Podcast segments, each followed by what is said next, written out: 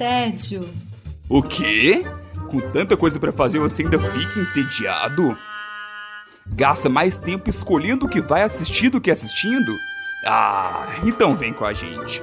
Vai começar agora o Contra o Tédio.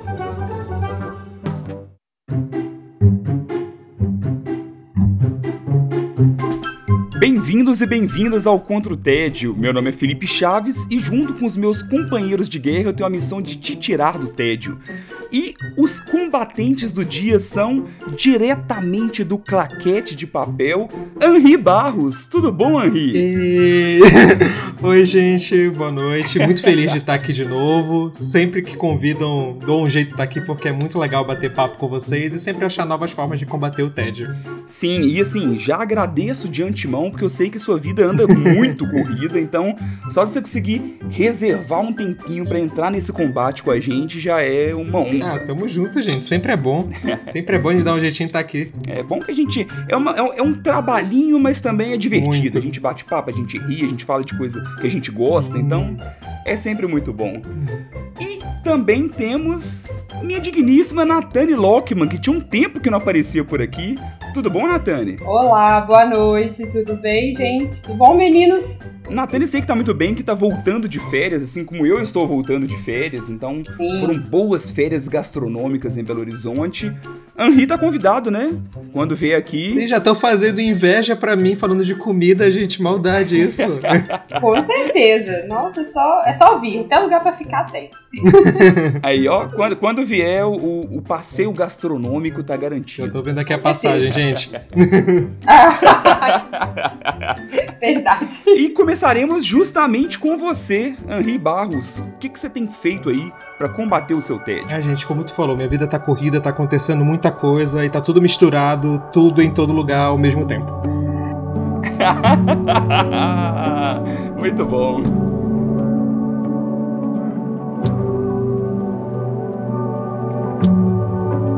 Eu vim logo pra chutar a porta e falar do filme do ano, filme do século. Vou puxar saco mesmo. eu quero falar um pouco sobre esse filme que, enfim, marcou muito a minha vida, mesmo que eu tenha sido tão recente, né?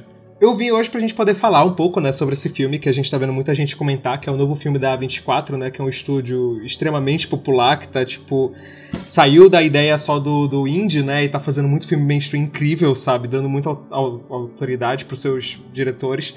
E tudo em todo lugar ao mesmo tempo, eu acho que é um dos ápices disso, de liberdade e criatividade que a gente tem.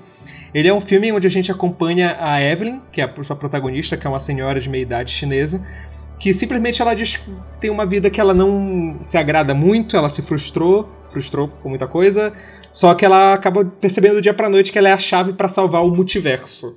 Então, assim, ela é mais um filme de multiverso, você me pergunta, tá tendo Doutor Estranho, tá tendo vai ter Flash, tudo.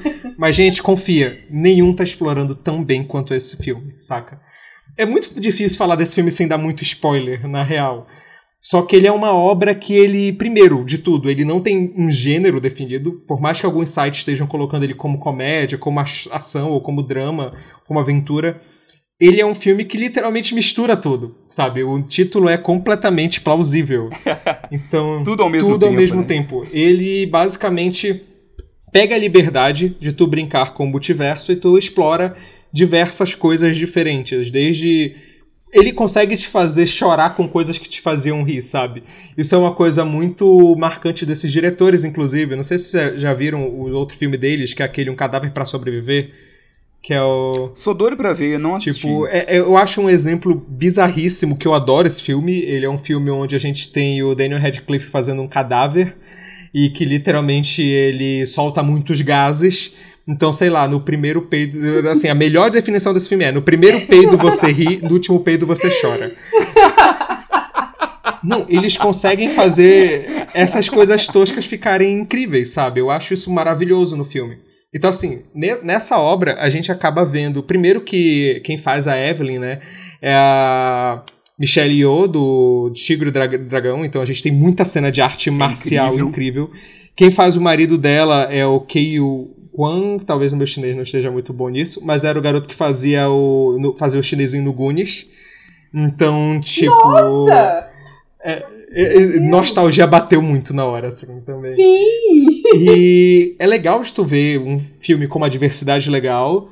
Além disso, o filme traz muita diversidade LGBTQIA+, uma das tramas principais tem a ver com isso. Ele também traz a... Meu Deus do céu! A Jamie Lee Curtis no filme, a maravilhosa. Tipo, o, o, o elenco do filme é incrível. E eu tô tentando falar o mínimo de história possível, mas assim... Na trama, a, a Evelyn, ela percebe que a chave do multiverso tem a ver com outras versões dela. Só que em teoria ela é a pior versão dela. Então, tipo, meio que cai aquela brincadeira de. O filme pega essa ideia que cada decisão que a gente tem na vida cria uma ramificação diferente do universo e faz a gente refletir sobre as nossas escolhas na vida. Ele é um filme que. É... Ah, cara, a quantidade de gente chorando no cinema foi incrível. Foi lindo, assim. É, uma coisa. A gente acaba sendo difícil de esquivar de spoiler, né? Às vezes, é, em rede social, ainda mais quando a gente demora um pouco mais a assistir o filme. E aí tem hora que eu sou chato com spoiler, então até para mim até o sentimento da pessoa no filme, para mim tem hora que é spoiler. Então, e teve uma amiga minha que comentou algo assim, que tipo assim, metade do filme não tô entendendo nada, final do filme eu não paro de chorar. E eu fiquei, gente, que, que achei inter... é. um sentimento interessante, é isso mesmo. sabe? De, poxa, como assim? De não tô entendendo nada pra. tô apaixonado e chorando com o filme. E, e, é meio que isso mesmo, é, é, uma, é uma realmente essa, é, tem essa jornada de sentimentos também. É, é, porque por mais que ele seja um filme que, entre muitas aspas, ele é megalomaníaco na sua estrutura, ele é minimalista na sua mensagem. Porque, de certa forma, ele é intimista. Tudo que acontece com ela, sei lá, não é spoiler, tô tentando falar o menos possível, prometo. Mas, por exemplo, se ela encontra uma versão dela que sabe lutar artes marciais, foi porque na, no passado aquela versão dela escolheu não ter ficado com o marido, por exemplo. Então, tipo, isso faz com que ela reflita, porque ela vê ah, a vida dela naquele ponto. E, gente, é desde, sei lá, arte marcial até o ponto de, sei lá, um universo onde as pessoas têm salsichas no lugar de mão. É nesse nível de loucura que é o filme.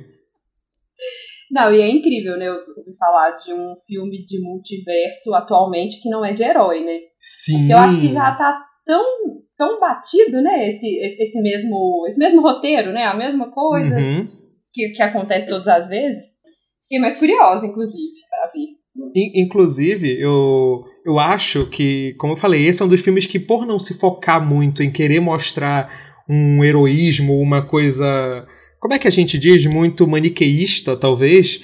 Ele explora melhor a ideia do multiverso, sabe? Eu isso achei muito, muito interessante, sério. É, eu sou muito fã da A24, então sou bem, bem ah, suspeito, ah, assim. mas é, é muito legal ver que, tipo, o filme lançou, pelo menos aqui, né, no, pra gente, quase junto com o Doutor Estranho.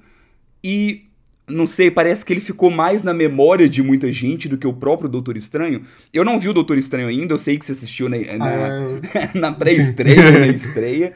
Mas interessante isso, porque é um filme. O multiverso da Marvel tem já está sendo preparado há tanto tempo, e aí surge um filme de uma produtora que muita gente nem conhece. Uhum.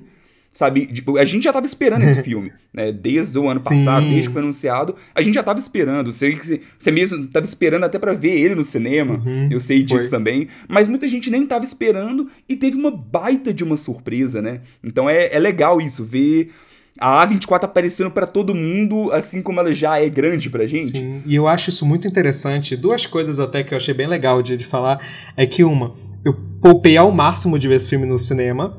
E ver no cinema tem aquela sensação. Primeiro, o filme ele brinca muito com a razão de aspecto dele. Tem uma hora que ele fica widescreen, tem uma hora que ele fica quadrado, outra hora ele fica 4x3. Tipo, ele brinca muito com isso. E outra coisa, e isso no telão é maravilhoso, obviamente, e a segunda coisa é ver a reação das pessoas no cinema. Então, tipo assim, teve horas que eu vi reações muito contrárias ao mesmo tempo no filme. De cenas que.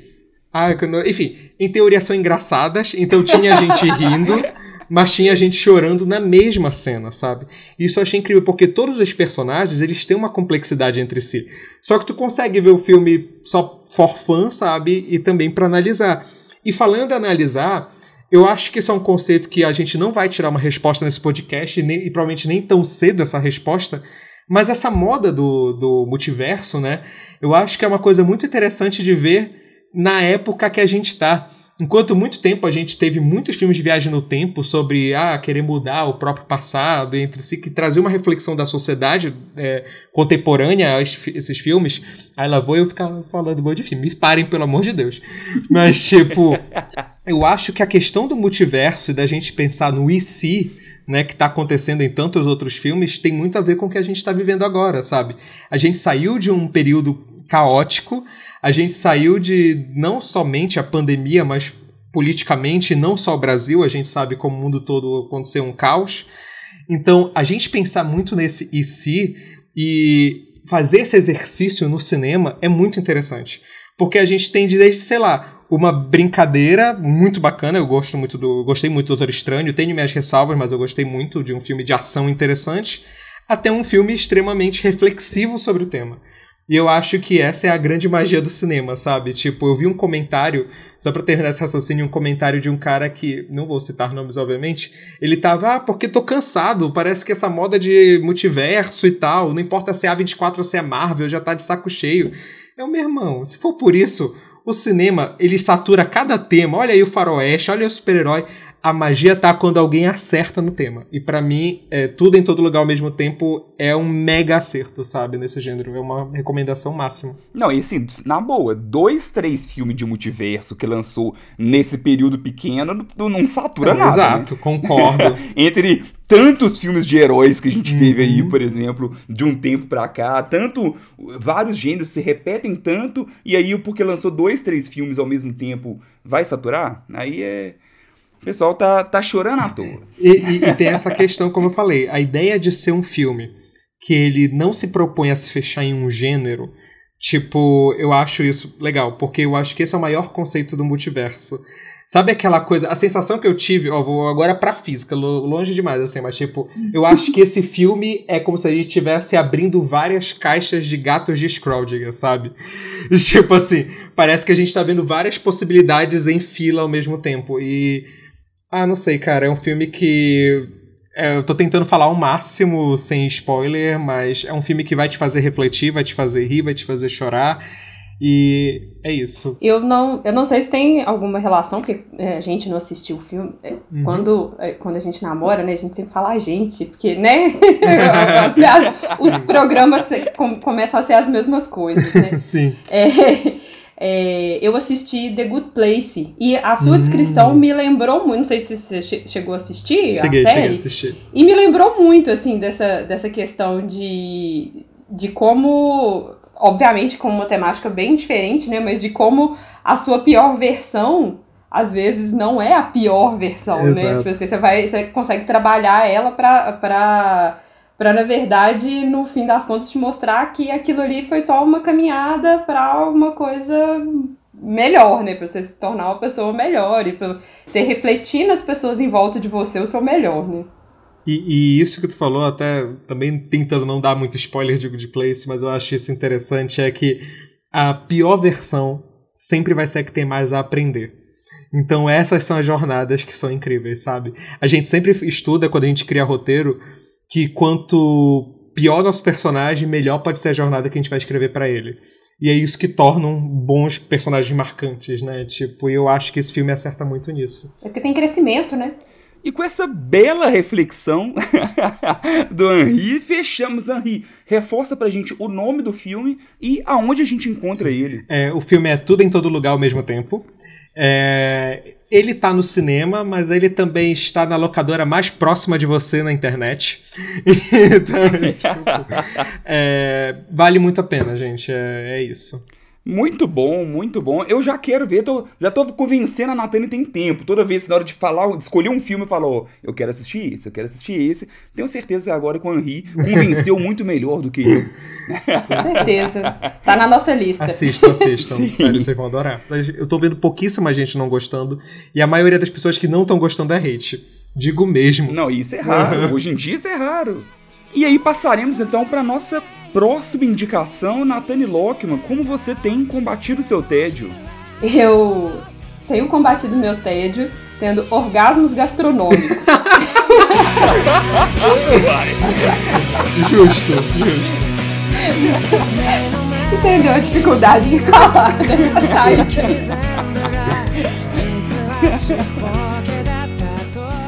Bom, gente, eu vou falar hoje sobre um anime que eu adoro, que chama Shokugeki no Soma, ou Food Wars.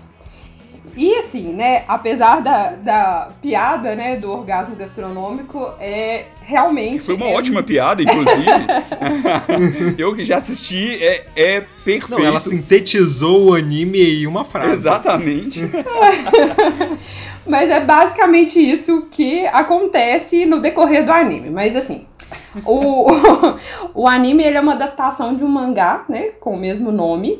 É, não vou falar nome de, de quem escreveu, porque assim, o meu japonês é péssimo e eu com certeza vou falar errado e acabar ofendendo pessoas. Então, é assim, o anime ele fala, né, ele gira em torno do Soma Yukihira, que é um adolescente que trabalha com seu pai em um restaurante, um restaurante da família que leva o mesmo nome do deles, né, que é o Yukihira. E uh, um dia o pai dele resolve fechar o restaurante e ir trabalhar fora do país e matricular o Soma numa, num maior instituto gastronômico do Japão. E aí, pra, né, porque, tipo assim, ele fala que, né, por ser uma escola de elite, ele vai aprender um pouco, vai aprender mais e tal, vai aprimorar as habilidades, e ele fica, ele fica meio puto do pai dele ter mandado pra lá, porque ele, ele acha que ele já, tipo assim, com a habilidade, que mostra que ele trabalha desde criança, né, no restaurante, então, assim, que ele já tem é, know-how suficiente para poder, para poder trabalhar com gastronomia. E aí ele acha que ele vai entrar na escola e que vai ser assim, nossa, até uma cena que é muito engraçada, que é tipo, ele imaginando que é um tanto de velhinho, assim, ensinando ele a, a cozinhar. E aí, na hora que ele chega, ele se surpreende, né? Porque é uma escola gigantesca, né? É uma academia de, de. Não sei se é Academia de Artes Culinárias Tutsuki ou só Academia Culinária Tutsuki. E aí, na hora que, que ele, que ele né, entra e começa a, a a vivenciar, ele vê que, tipo assim, que na realidade ele tem muito a aprender dentro daquela escola e que não é um simples cursinho de culinária, que é uma escola que tem, que, é, que tem tipo assim, é, uma taxa de aprovação muito baixa, eles sempre reforçam isso, no decorrer do mangá eles vão falando o tempo inteiro, né, que, ah não, aqui só se formam 10% dos alunos e tal. E aí ele, é, ele vai, né, vendo que, no, que, tipo assim, que na, na escola eles têm. Vai, a gente vai conhecendo junto com ele a dinâmica dessa escola, né? Que eles têm. Eles têm as aulas normal e que tem uma coisa muito particular, que eles têm desafios culinários, né? Que são os shokugeki. E que nesses desafios eles apostam tudo, né? Aposta, sei lá, desde faca até a permanência deles na escola. E, assim, do nada, fala assim, ah, vou te desafiar para um Shokugeki. E aí você, tipo, você pode falar sim ou não. E se você fala assim, você fala, fala ah, tá bom, quem ganha, uma pessoa escolhe o tema lá, eles têm uma bancada que escolhe o tema, e aí é basicamente isso, assim. Só que as pessoas, né, é um, é um anime de comida, né, muito bonito, assim, tem a, a, os desenhos são muito bonitos, os pra, a apresentação dos pratos é muito bonita, assim, a primeira abertura eu acho fantástica, acho maravilhosa. Na hora Sim. que você vê, o desenho até brilha, assim, né? Tipo, você vê um, sei lá, um morango, o morango brilha, você fala de né, desenho, né? Dá até vontade de você comer aquilo lá que você tá vendo.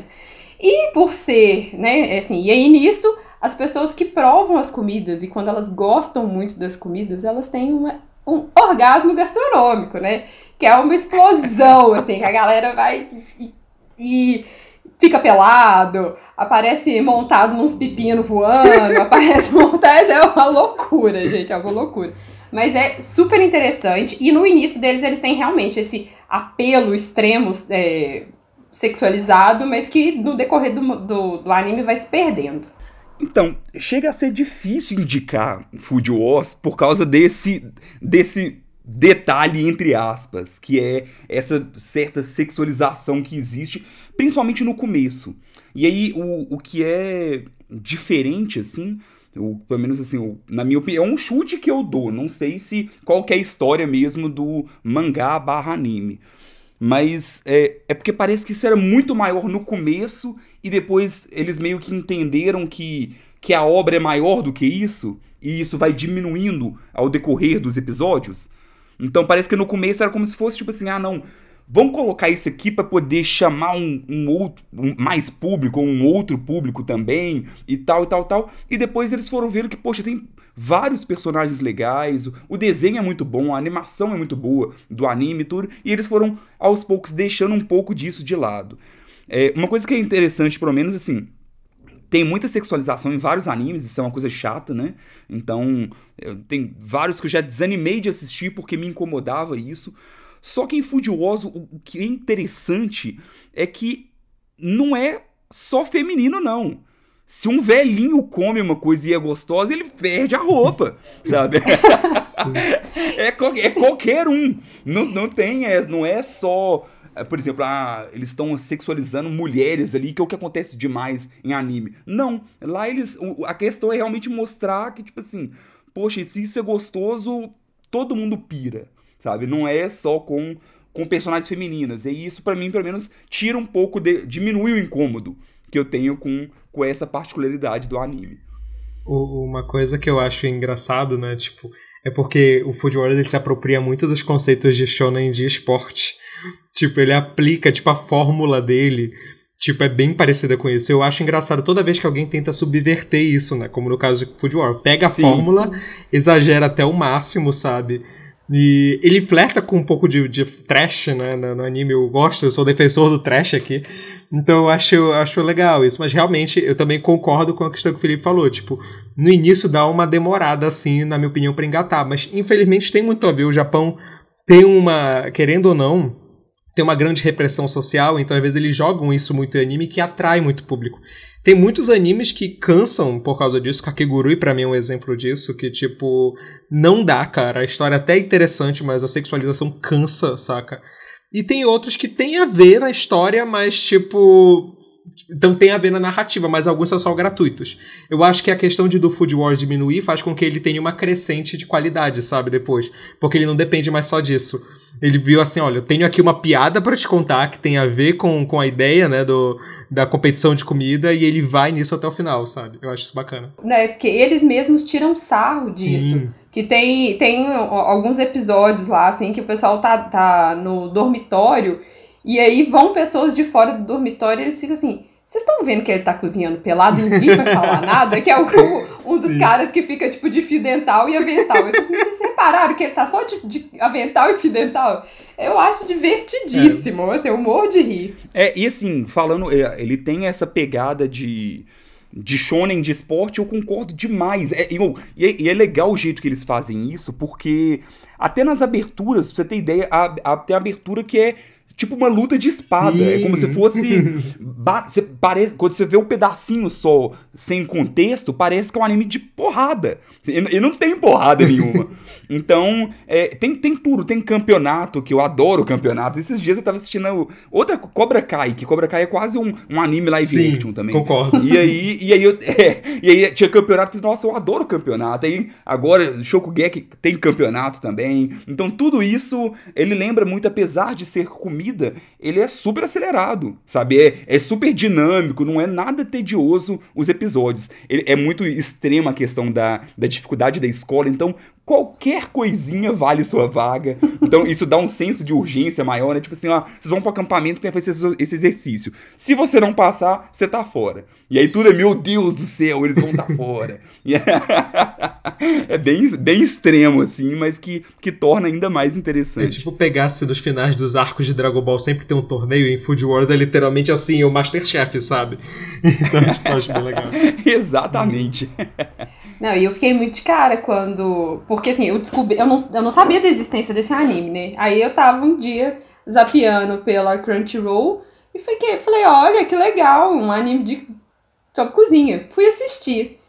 Primeiro capítulo, eu falei, gente, que coisa esquisita, que negócio estranho. Aí parei de assistir e pouco depois eu falei assim, Felipe, tô assistindo um anime muito estranho, mas que eu acho que você vai gostar. Aí na hora que eu mostrei pra ele, ele ficou assim, que que é isso que você tá vendo? Eu falei, uai, pois é, o anime que eu tinha te mostrado. Eu, gente, é muito bom. É, e ele tem muito humor também. Então acho que isso, isso é uma coisa legal. Além dessa questão do.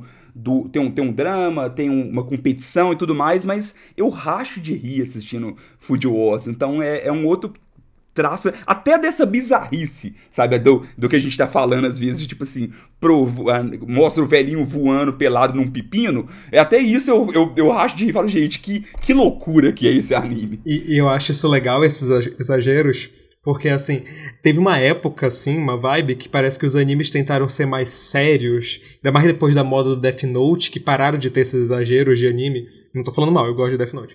Mas, tipo assim, eu gosto quando o anime não tem medo de ser enfim, o exagero dos animes, saca? Tipo, é esse tipo Sim. de coisa que o anime faz. Eu acho. São as falas gritando. Cara, ninguém cozinha gritando assim, sabe? Com uma faca, sabe? E é maravilhoso ver isso lá, saca? Então eu, eu achei isso bem interessante nele mesmo. Sim, ninguém cozinha fazendo isso, realmente. Prova viva que os outros não fazem isso dentro da cozinha. Mas assim. É, eu acho interessante também que é, muito dos maioria dos pratos, quase todos, eles são realmente muito. As explicações que eles passam da, da montagem dos pratos, da forma que, tipo assim, ah, esse ingrediente aqui ele serve para poder amaciar uma carne.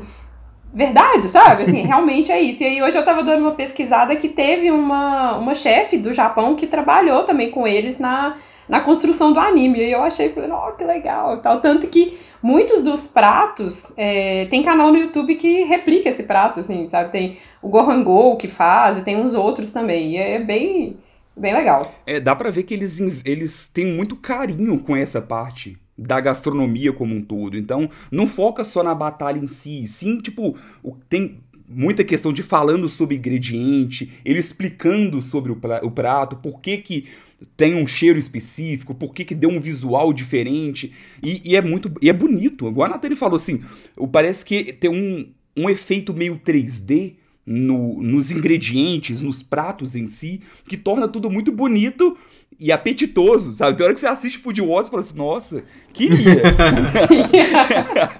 queria, tô com fome. Sim. É muito bonito. É o anime perfeito para aquele food porn, né, que tem essas modas do food porn. Só que tem uma coisa que me dá muita raiva, hum. que entra temporada, sai temporada, e a única pessoa que não usa uniforme naquela escola é o Soma, né? o Felipe já viu, ele sabe que é assim. Né? Tem quantas temporadas já? São cinco. Eu tô na quarta, eu acho. Eu assisti até a quarta. É, falando do Soma, ele é um protagonista bem legal, assim, porque eu acho isso às vezes meio difícil em anime. Nem sempre eu, o anime me pega porque eu preciso de, de gostar do protagonista pro anime me pegar na maioria das vezes. Ultimamente, recentemente a gente até abandonou um aí porque o, o protagonista me incomodava um pouco. Mas o Soma é muito legal, ele, é, ele é diferente, assim, porque, por exemplo, por mais que exista toda essa questão que a gente falou, assim, de às vezes uma sexualização meio estranha, mas isso não envolve o protagonista. Não tem, ele não, ele não tá interessado nisso, em hora nenhuma, em nada, sabe? Ele, ele tá focado ali. Então ele tem uma personalidade diferente, assim, da maioria dos protagonistas, e, e eu acho isso bem legal.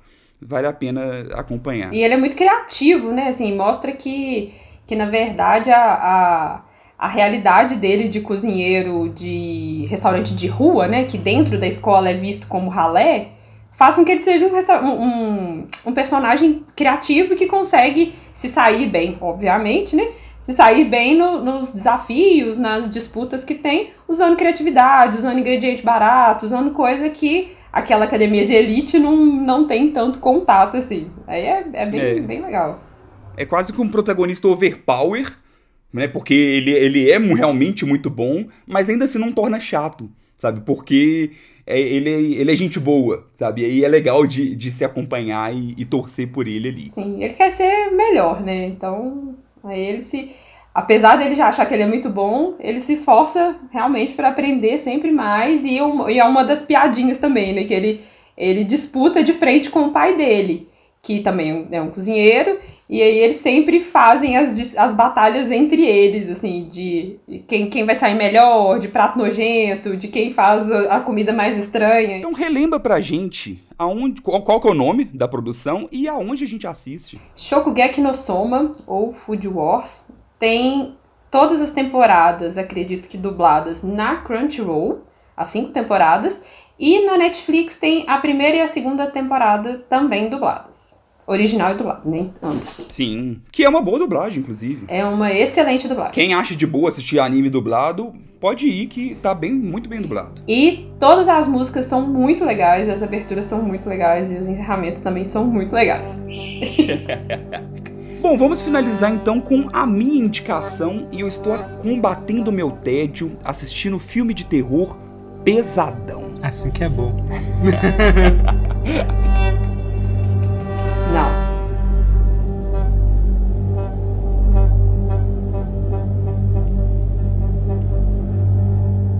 Pois é, eu volta e meia eu venho aqui com o um discurso de eu, eu gosto muito de terror, eu sei que muita gente tem preconceito com terror, então eu venho no Contra Ted e fico trazendo filme de terror levinho, filme de terror, e eu fico, gente, esse aqui tá tranquilo, mesmo você que não gosta, pode ir, pode ir. E aí dessa vez eu chutei o balde e falei, quer saber? Vou levar um pesadão.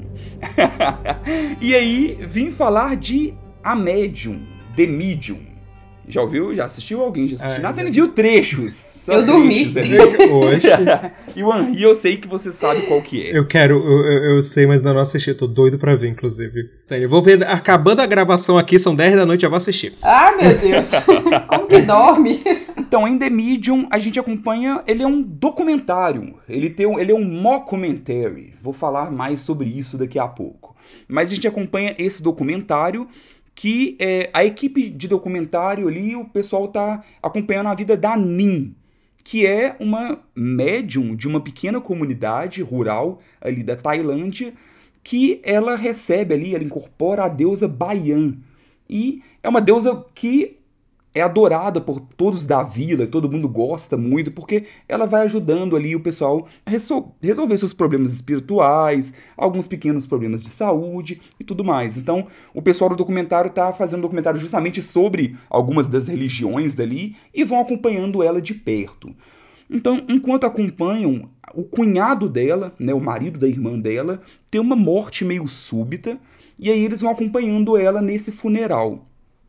Quando chegam lá, eles conhecem a sobrinha dela, a Mink, e eles veem que ela começa a ter um comportamento meio estranho. Esse comportamento meio estranho está não só ali no momento, mas também no trabalho dela e entre amigos. Então, descobrimos então que é, existe um mal que está ali rondando essa menina.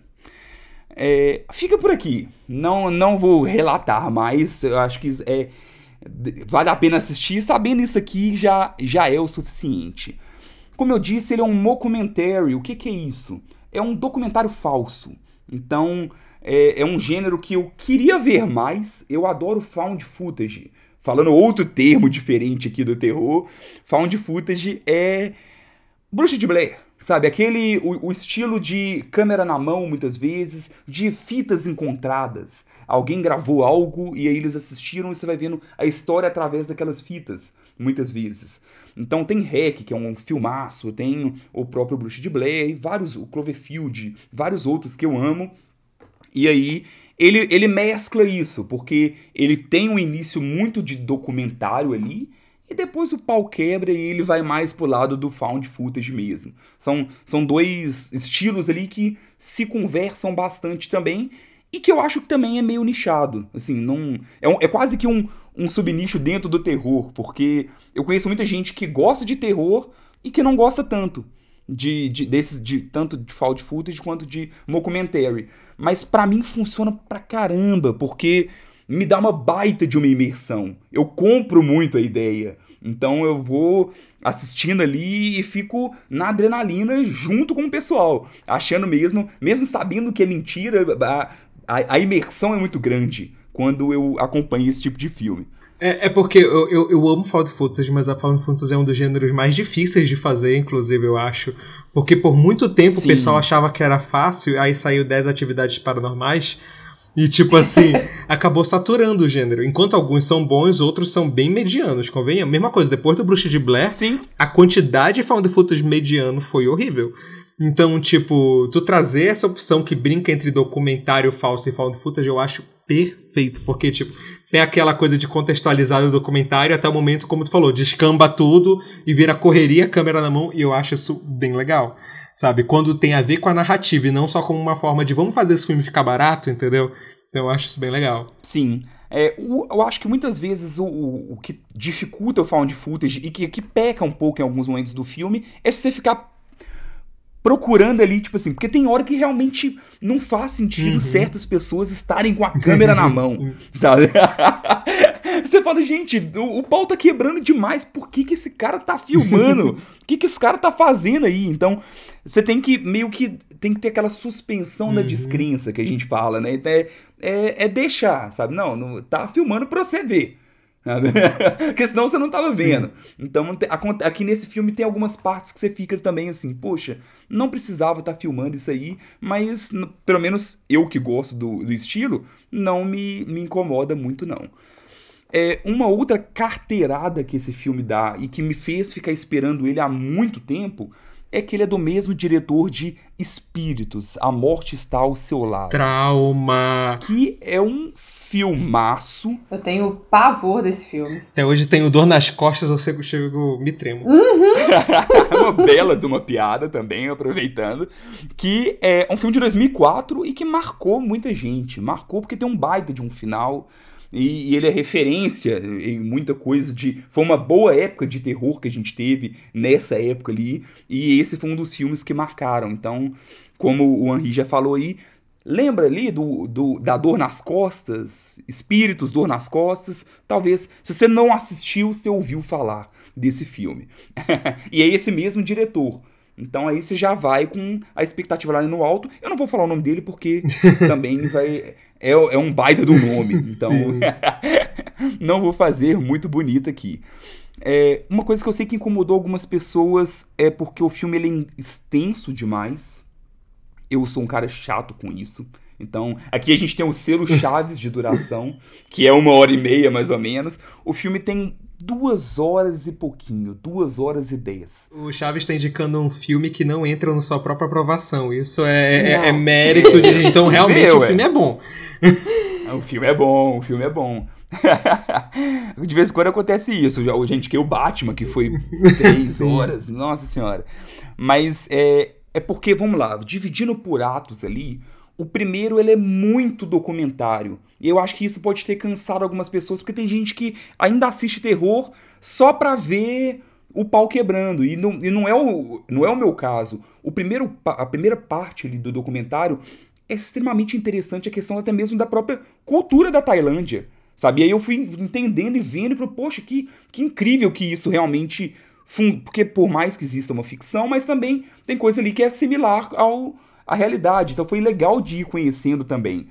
O segundo ato que talvez para mim poderia ter dado uma pequena resumida e o terceiro, meu amigo. Aí o bicho, aí, aí realmente para quem tava incomodando que ah, tava demorando o pau quebrar, no terceiro já já chuta o balde. E aí eu falei lá no comecinho de ser pesadão, e realmente é pesadão. Foi nessa hora que eu então... acordei. então, igual a Natane, ela sempre brinca e fala: ah, não, eu não gosto de filme que tenha. É, quer bom ver um filme de terror, Natane? Não. Depende. Tem criança e capeta? É, é, o que ela me fala. Tem criança e capeta? E aqui, aqui, aqui não tem, tem tudo. Tem, Acho que aqui tem, tem criança capeta, capeta tem... melhor ainda. Isso aí é o de menos ainda. Tem, tem gore, tem sangue, tem jumpscare, tem, tem tudo. Tudo, tudo, tudo. Tem terror visual, tem, tem de todo tipo. Então ele realmente é um filme pesado. Sabe? De, a parte final é, é uns 30 minutos, assim. 30 minutos de terror intenso e pesadão. Sabe? Daquele tipo, na hora que sai, você tá até meio anestesiado ali. Chega a hora que você já para até de se chocar, de tanto que o, o bicho pega. Mas foi uma das minhas grandes surpresas. Foi um dos melhores filmes de terror que eu assisti no ano passado. Nem foi esse ano. Então eu reclamei aqui. A mesma coisa que aconteceu com o próprio filme, que eu. Uma coincidência aqui, que o próprio Henri indicou. Foi o que aconteceu com The Medium também. Então, ele, o lançamento internacional do filme foi muito antes do lançamento no Brasil. Então, o Henri fez essa legal demais de prestigiar a 24 no cinema ali.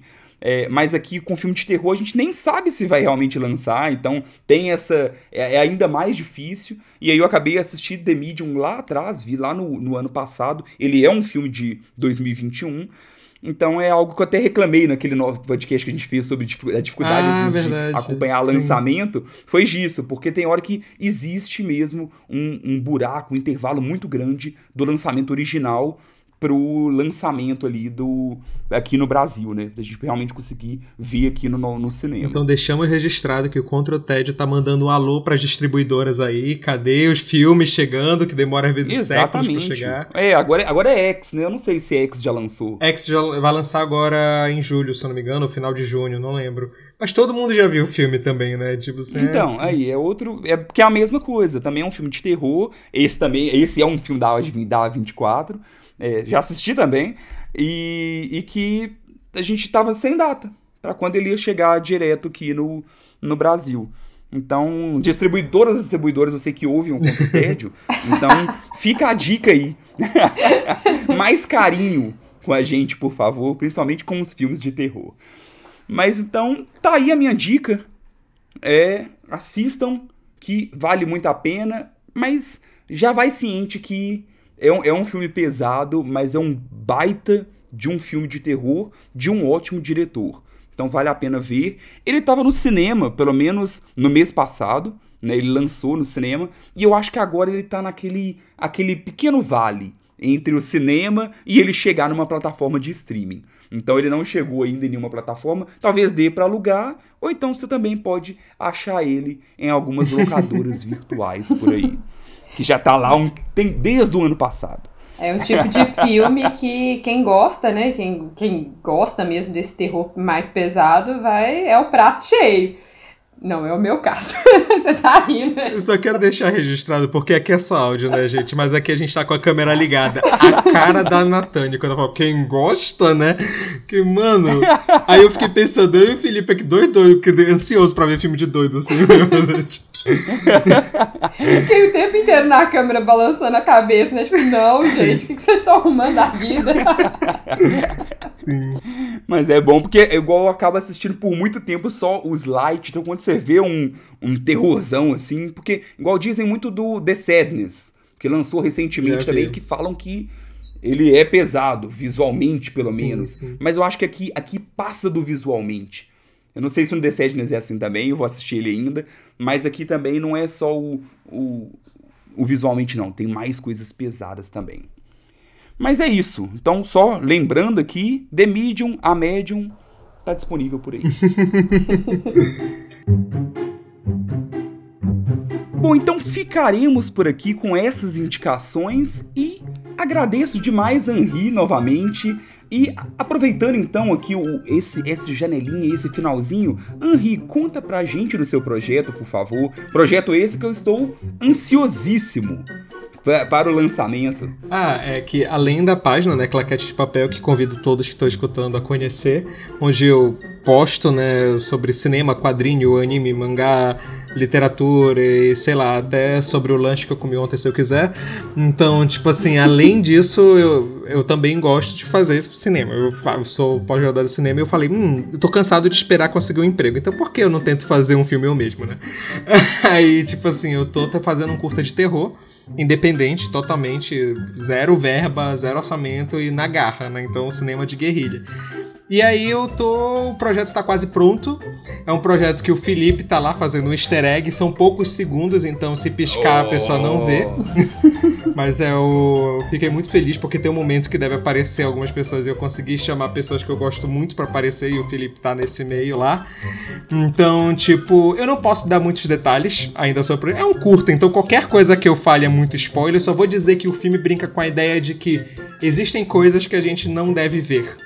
É basicamente essa é a grande Ai, premissa do curta. Então, enfim, convido vocês a conhecerem a, o Claquete de Papel. Lá eu tô falando muito dos bastidores.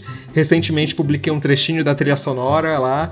Então, vão lá conhecer e esperar que em breve esse projeto vai estar por aí, se tudo der certo. Isso aí, muito bom. E uma dica exclusiva aqui, ó. Segue o Claquete de Papel não só no Instagram, mas no TikTok também, porque tem conteúdos diferentes, hein? Se você, se você quer conhecer o claquete mais a fundo, vai no TikTok também que você vai ter uma visão mais 360. Não vai ficar vendo só o que tá no Instagram, que é, é só uma das camadas do claquete de papel. Exato, o TikTok tem dancinha. Não, brincadeira, não tem essa parte não, gente. não, mas eu, eu, digo uma coisa, eu fiz uma, uma. O pessoal ficou com raiva de mim esses tempos, porque eu fiz uma enquete do Dia dos Namorados no claquete perguntando qual desses dois animes vocês querem que eu fale na página. Aí um ganhou, né? Eu fiz um vídeo pro claquete sobre.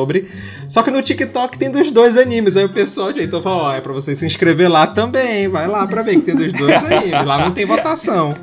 Então é, é isso. É isso aí. Valeu demais, Henri. Obrigado, como sempre. Aí, valeu pelo convite. Só reforçando, eu agradeço muito por terem me chamado. Sabe quanto eu gosto de vir participar. Eu falo muito, eu sei, desculpa, mas eu gosto muito de estar aqui com vocês. Então, brigadão. Você já é de casa, nem, nem, nem, é, eu nem chamo de convidado mais. É muito, é, é muito, muito obrigado, velho. Nathanie Lockman, volte mais.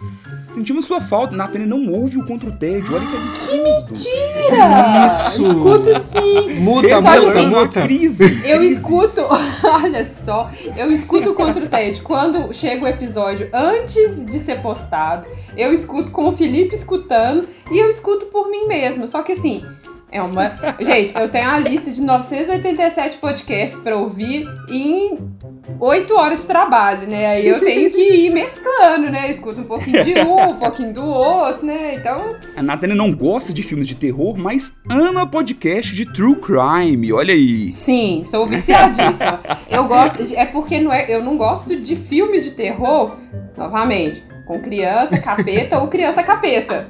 Criança e capeta e criança capeta. Gente, filme é coisa real, acontece, né? Esse aí é o terror da, do dia a dia, né? Esse a gente vê os outros aí fazendo uns trem meio, meio macabro, mas terror de, de espíritos, coisas sobrenaturais, eu não gosto mesmo não. E também não gosto de ET, não. Então, é um tipo de, de, de programação que não me atende. Eu só não vi a diferença que tu falou assim, ah, porque esse filme de terror não existe. Não, criança capeta toda semana aparece uma aqui em casa. Misericórdia. Qual é, pra mim é mais ficção serial killer do que uma criança capeta. É porque você não conhece meus sobrinhos. Sobrinhos? ah, tá. Ai, gente, muito bom. Achei muito divertidinho. Muito obrigada pelo convite novamente. Digníssimo Felipe Chaves. E estou muito feliz de participar com dois produtores de conteúdo sensacionais. Amei, adorei, adorei. Volto mais. Vamos ficando por aqui e até mais. Tchau.